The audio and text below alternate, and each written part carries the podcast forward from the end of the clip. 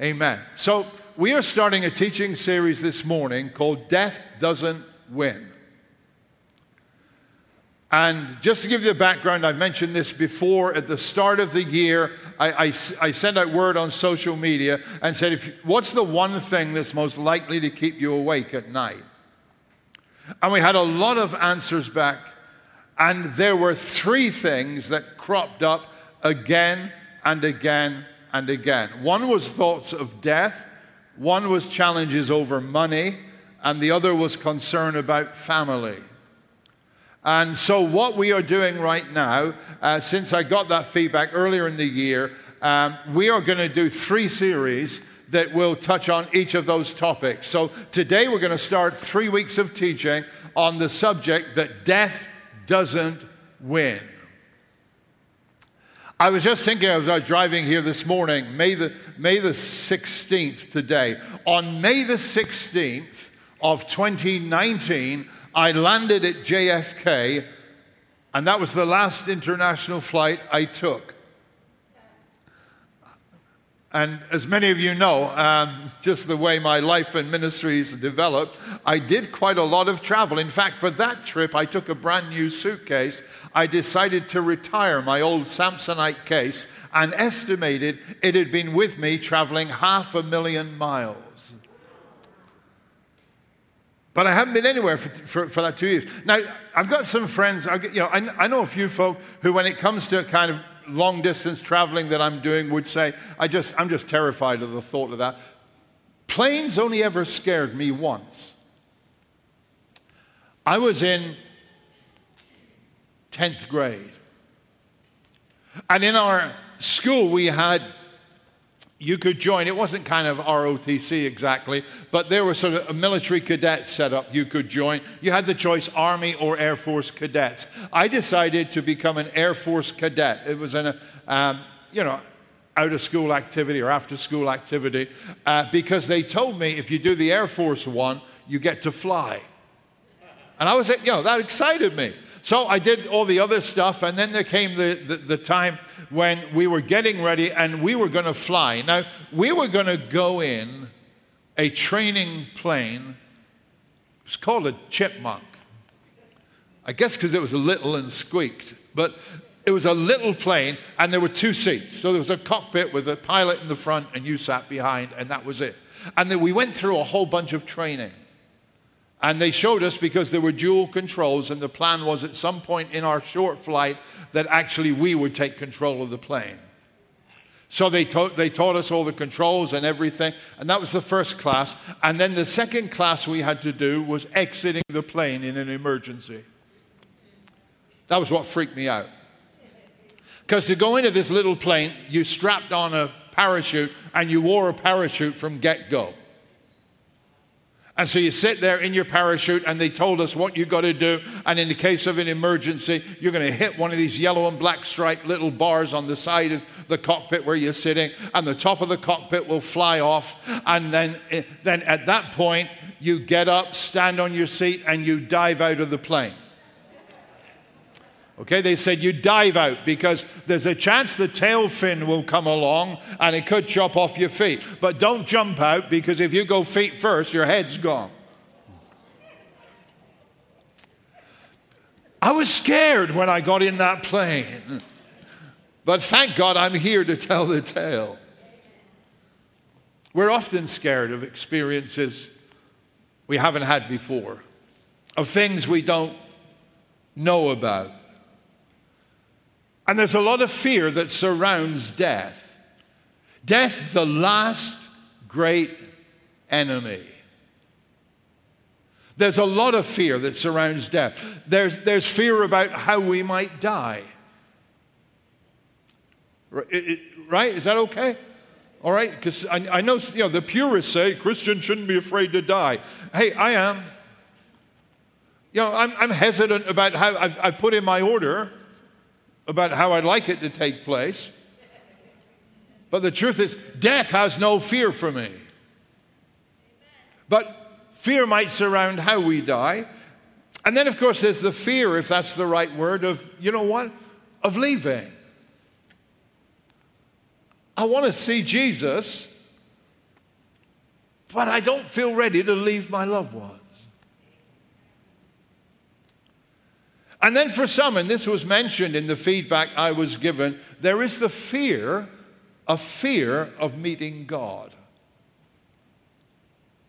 And I want to try to address those this morning biblically. So I want to start here in the book of Hebrews in chapter 2.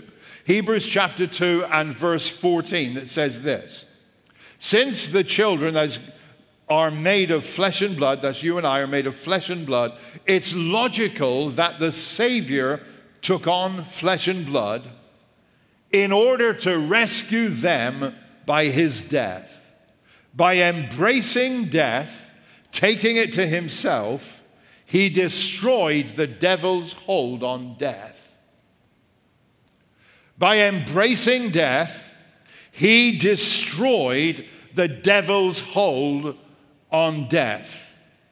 When God wanted to save mankind, he did it by a man.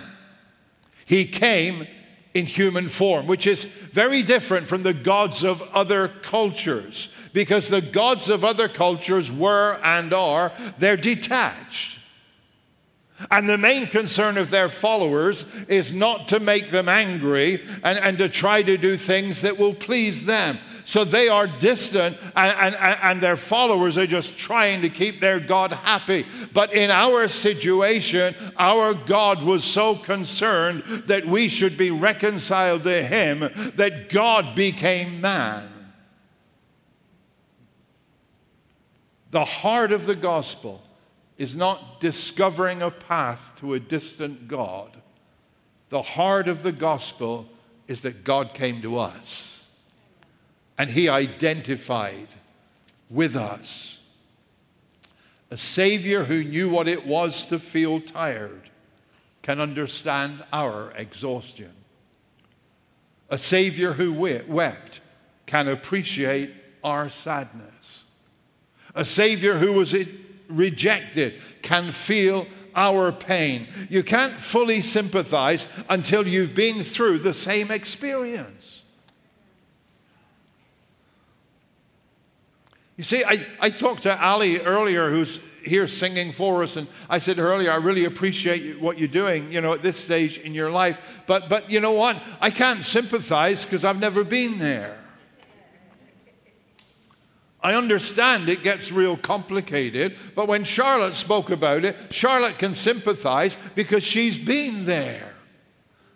You know, doesn't it get frustrating sometimes where you're sharing something with people and they say, Oh, I fully understand. And you really want to smack them and say, No, you don't. You got no idea what I'm talking about. But thanks for trying to be nice, you know? But our Savior can identify with us in everything.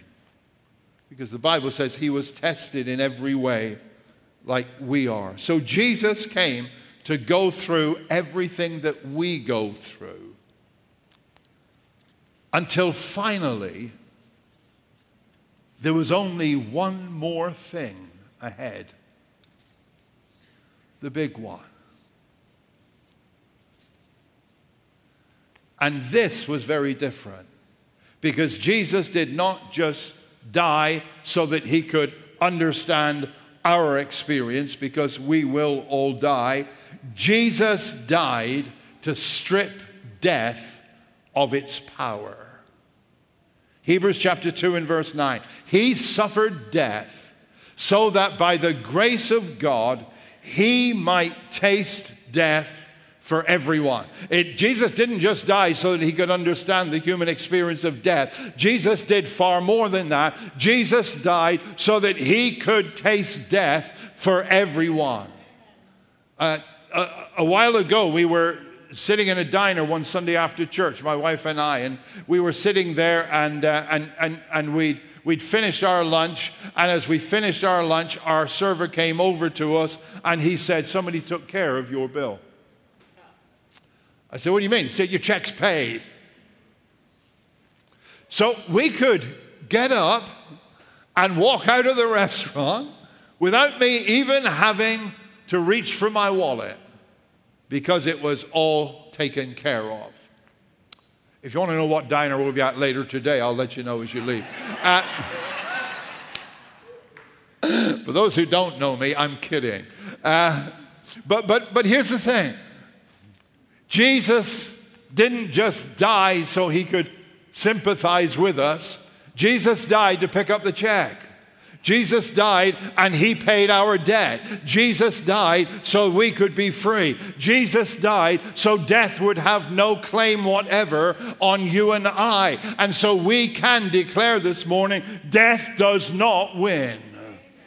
Death doesn't win. Death does not have the last word. God has got the last word. In, in, in Hebrews chapter 2 and verse 15, it says this it says that Jesus freed all who cower through life scared to death of death.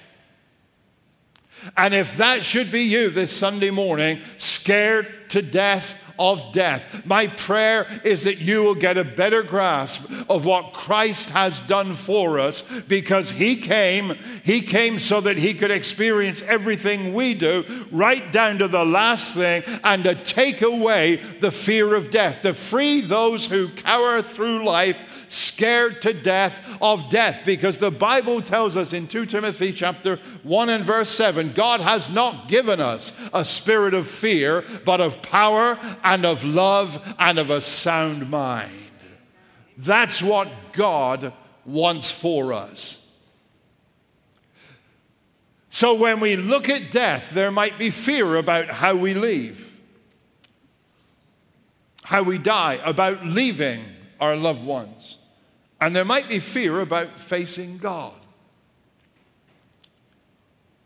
So let me just focus on each of those.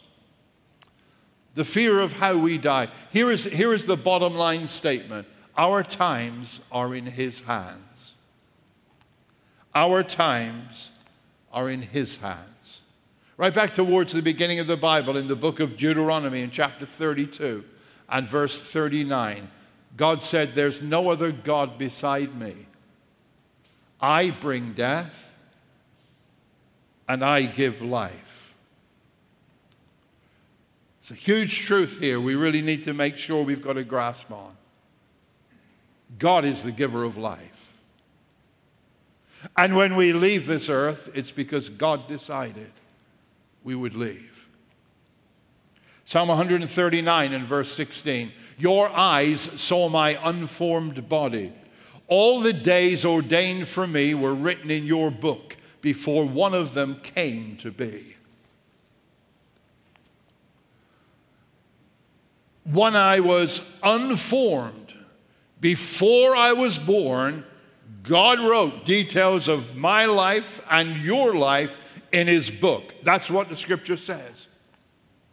It's kind of like when we took got the keys to this building, when we got the keys to this building, this was a huge empty warehouse. There wasn't the entrance, you come in now. There was just a roll up industrial door there. That was it. All the things you see around you weren't here. The restrooms that are there, we didn't have the restrooms and everything else. But then a couple of architects came in and they hung out with us and they talked about how we are as a church and how we tend to do things. And then they looked at the building, and a few weeks later, they sent us some drawings. And we looked at their drawings and said, no, let's move a few things around here, and here, and here. And then they came back to us with another set of drawings. And then eventually we get pages and pages and pages of drawings. There was a plan before anything took shape. And what you look at now is the result of that plan. And before you and I were born, God wrote down the plan for our lives. God wrote down the plan. Now, you may say, well, what about the bad things that happened to me? Why didn't God stop those? I can't answer that. I just know that God's got the plan.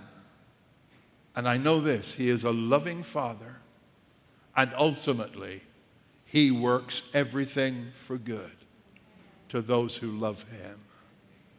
God had the plan before we were born. Our times are in His hands.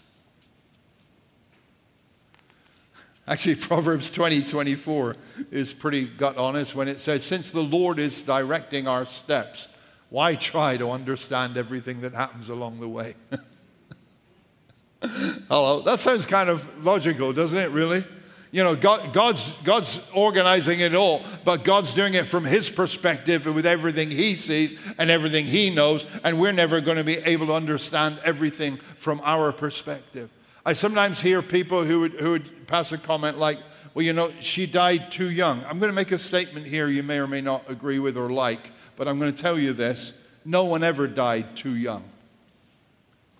Oh, we'd have loved them to have been here much longer.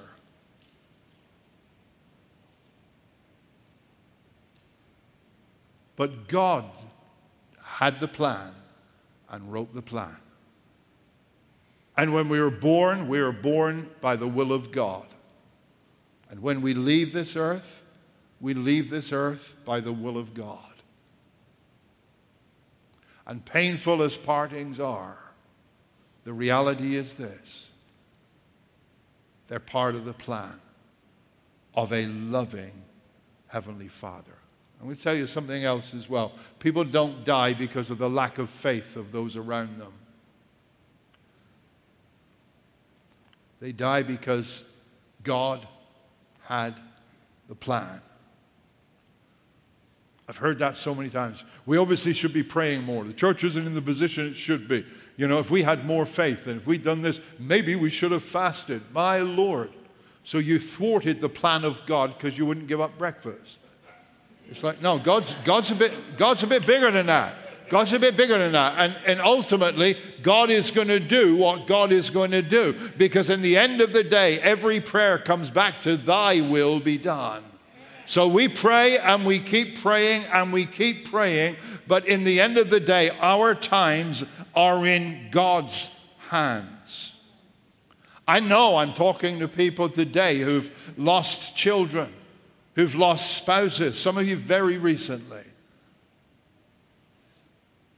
But the fact we can't understand doesn't mean something went wrong. We trust that our times are in His hands. It means there's a far bigger plan which we can't comprehend and wouldn't have even asked for. But the fact is this the whole of creation is an ongoing miracle of design. I don't understand it all, all the, the movement of the planets and the universe and this, that, and the other, but every, every, everything is a miracle of design. Everything in its place and everything functioning as it should function, and human life does too. In Genesis chapter 5 and verse 24, it tells us this it says, Enoch walked steadily with God, and then one day he was simply gone.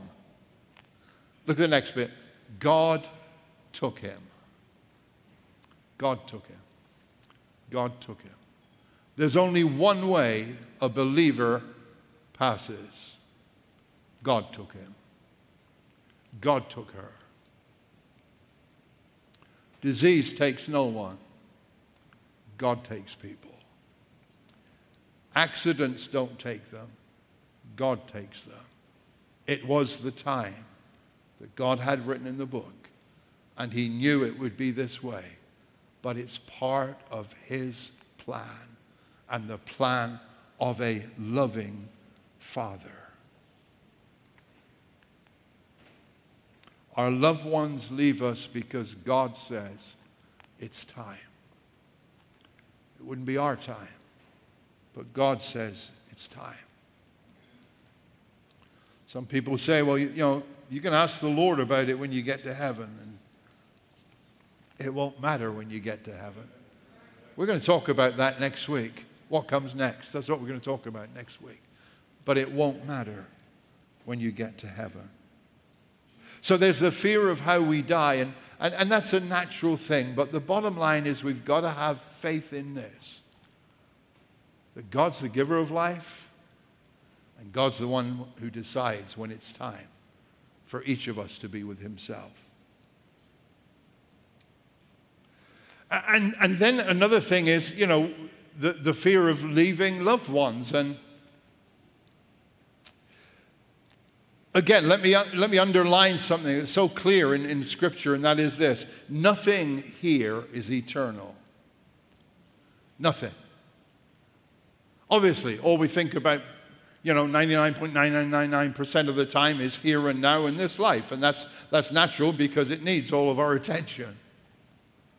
But nothing here is eternal. 1 John chapter 2 and verse 17 says, The world and its desires pass away, but whoever does the will of God lives forever. The, everything in this world, everything is part of this life, there is nothing whatever that is permanent that is here on this earth. And we aren't either. 1 Corinthians 15 and verse 49 tells us this just as we have borne the image of the earthly man, that is, we've got an earthly body, so we shall bear the image of the heavenly man.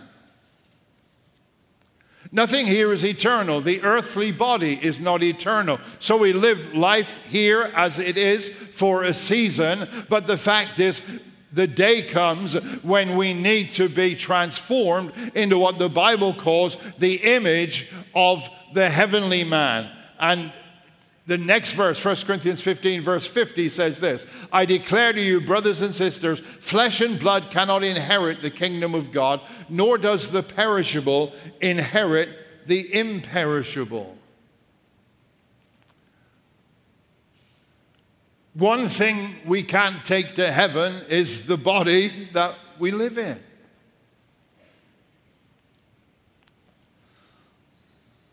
Some of, some, of my, um, some of my worst moments in traveling have not been on planes.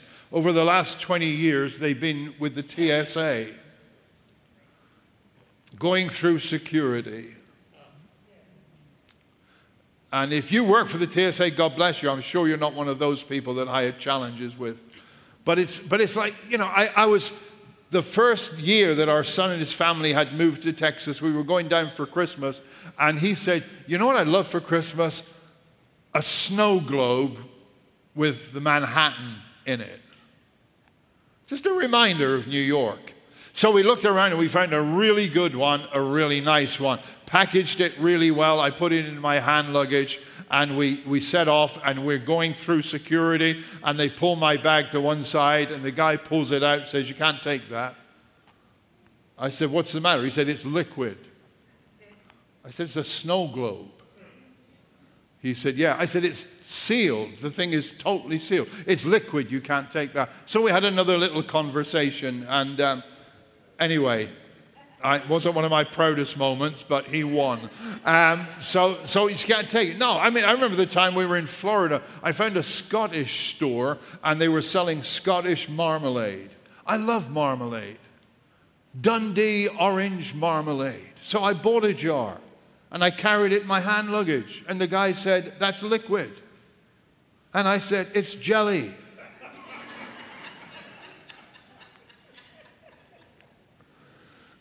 But in the last 20 years, we've all found the things we can't take with us. This body won't go to heaven. There has to be the transition, there has to be the transformation. Verse 53, 1 Corinthians 15. The perishable must clothe itself with the imperishable, and the mortal with immortality. And the reality is, what is happening then is we are moving away from what was temporary and we are going towards what is eternal. 2 Samuel chapter 12, King David had lost a son and he was grieving the son for a long time. And after an intense period of grieving, one of his servants suggested for him, you, you know, he might need to really get back to some of his regular life because he was the king and needed to run the country. And the servant said to him, Look, you can't, he can't come back to you, but you can go to him. And King David took those words and he said, Yeah, I will go to him, but he will not return to me. There has to be the transition from this earth to heaven, to leave this body to take on an eternal body. But the truth, praise God, is this that the separation and the parting is only for a season. Because as everybody who knows Christ can say, I will go to him. I will go to her. I will go. And the pain of them not being there with you just now is a very real one, and it's not something that disappears. But balancing that out, the loved one not being there, thank God there is the hope of saying, But I will go to him. I will go to her. There will be the reunion. Some people say to me, Well, are we going to know each other in heaven? Well, let me just tell you, I can't turn you to an exact verse that says, You will know your loved ones in heaven. You won't find that exact verse. But here's a couple of quick things I'm going to throw out at you. One is that in Matthew 8, Jesus said that people are going to come from the north, west, east, whatever else, and they're going to sit down in the kingdom of God with Abraham, Isaac, and Jacob. So Jesus said people are going to be recognized and recognizable in heaven. And then, of course, in 1 Corinthians 13, the scripture tells us there, it says, Yet, he said, at the moment we don't see things clearly, but you, you know what? The day is going to come when we will see as clearly as God sees us. So, actually, we aren't going to be less sharp in heaven, we're going to be sharper still. And some of you said, Thank God for that. Right?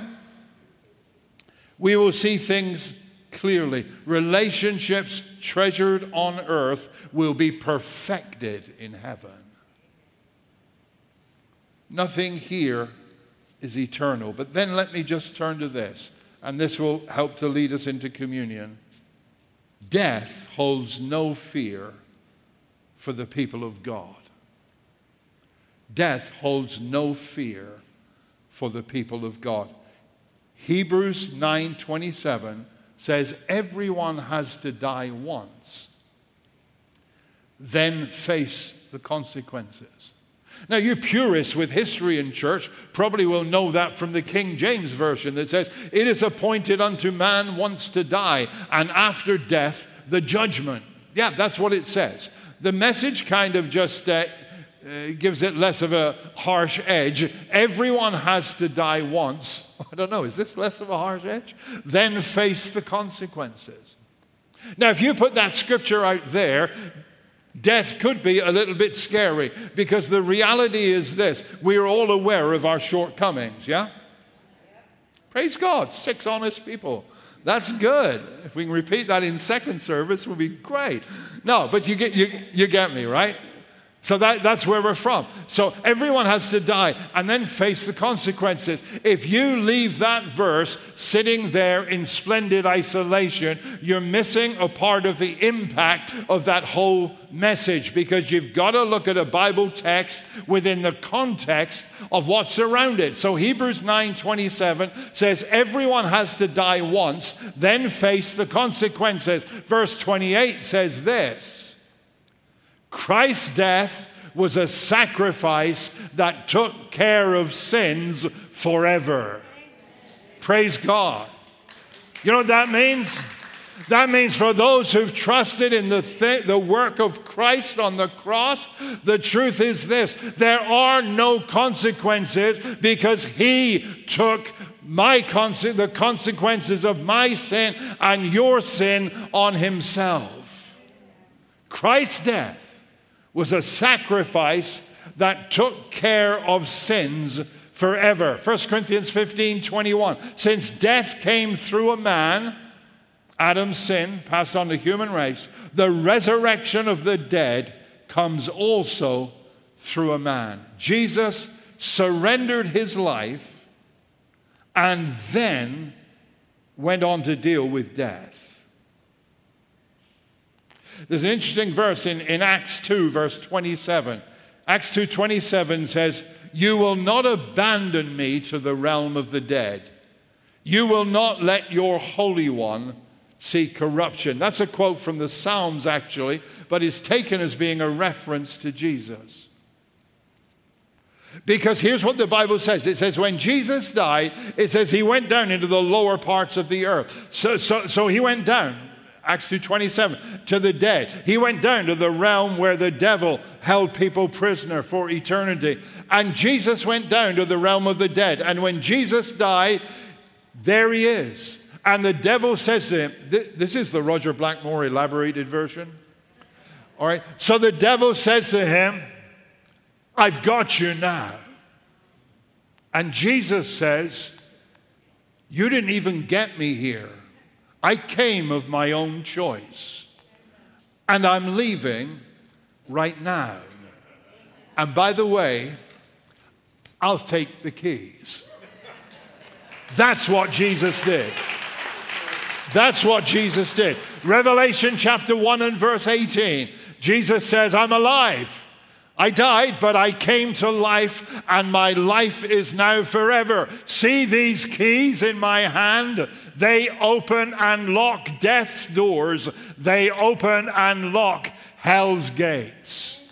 Jesus defeated death through his death and his resurrection. So we boldly declare today death does not win because the last great enemy has been defeated. Why don't you take a moment to relocate that communion cup?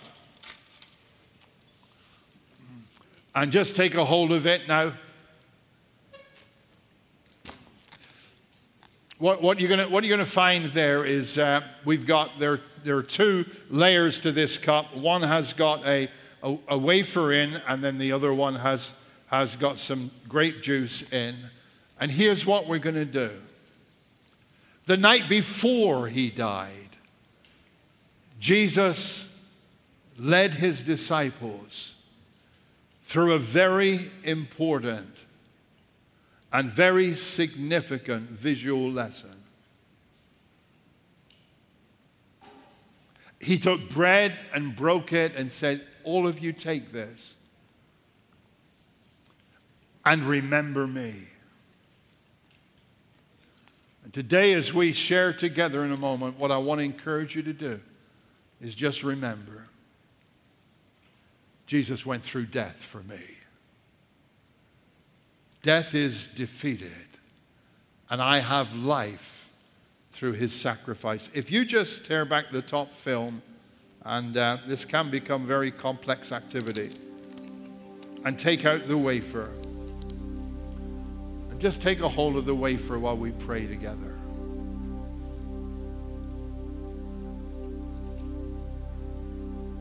Lord, thank you that you came to experience everything that we experience. And you were even willing to experience death. But thank you that in going through death, you stripped it of its power over us. So that now the gate to eternal life is open. Lord, we thank you for your death and for your sacrifice. And we remember that as we eat together. Let's just eat the wafer. Thank God that Jesus' body was broken for us.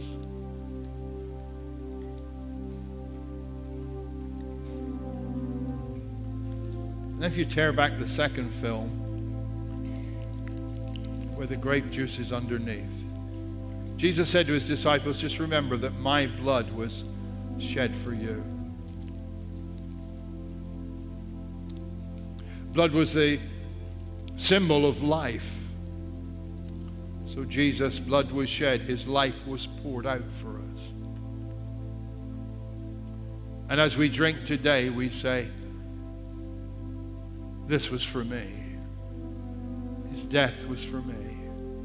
His blood was shed for me.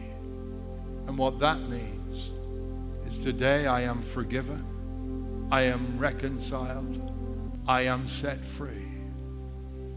And it means that death is defeated for me. Thank you, Lord. Let's drink together.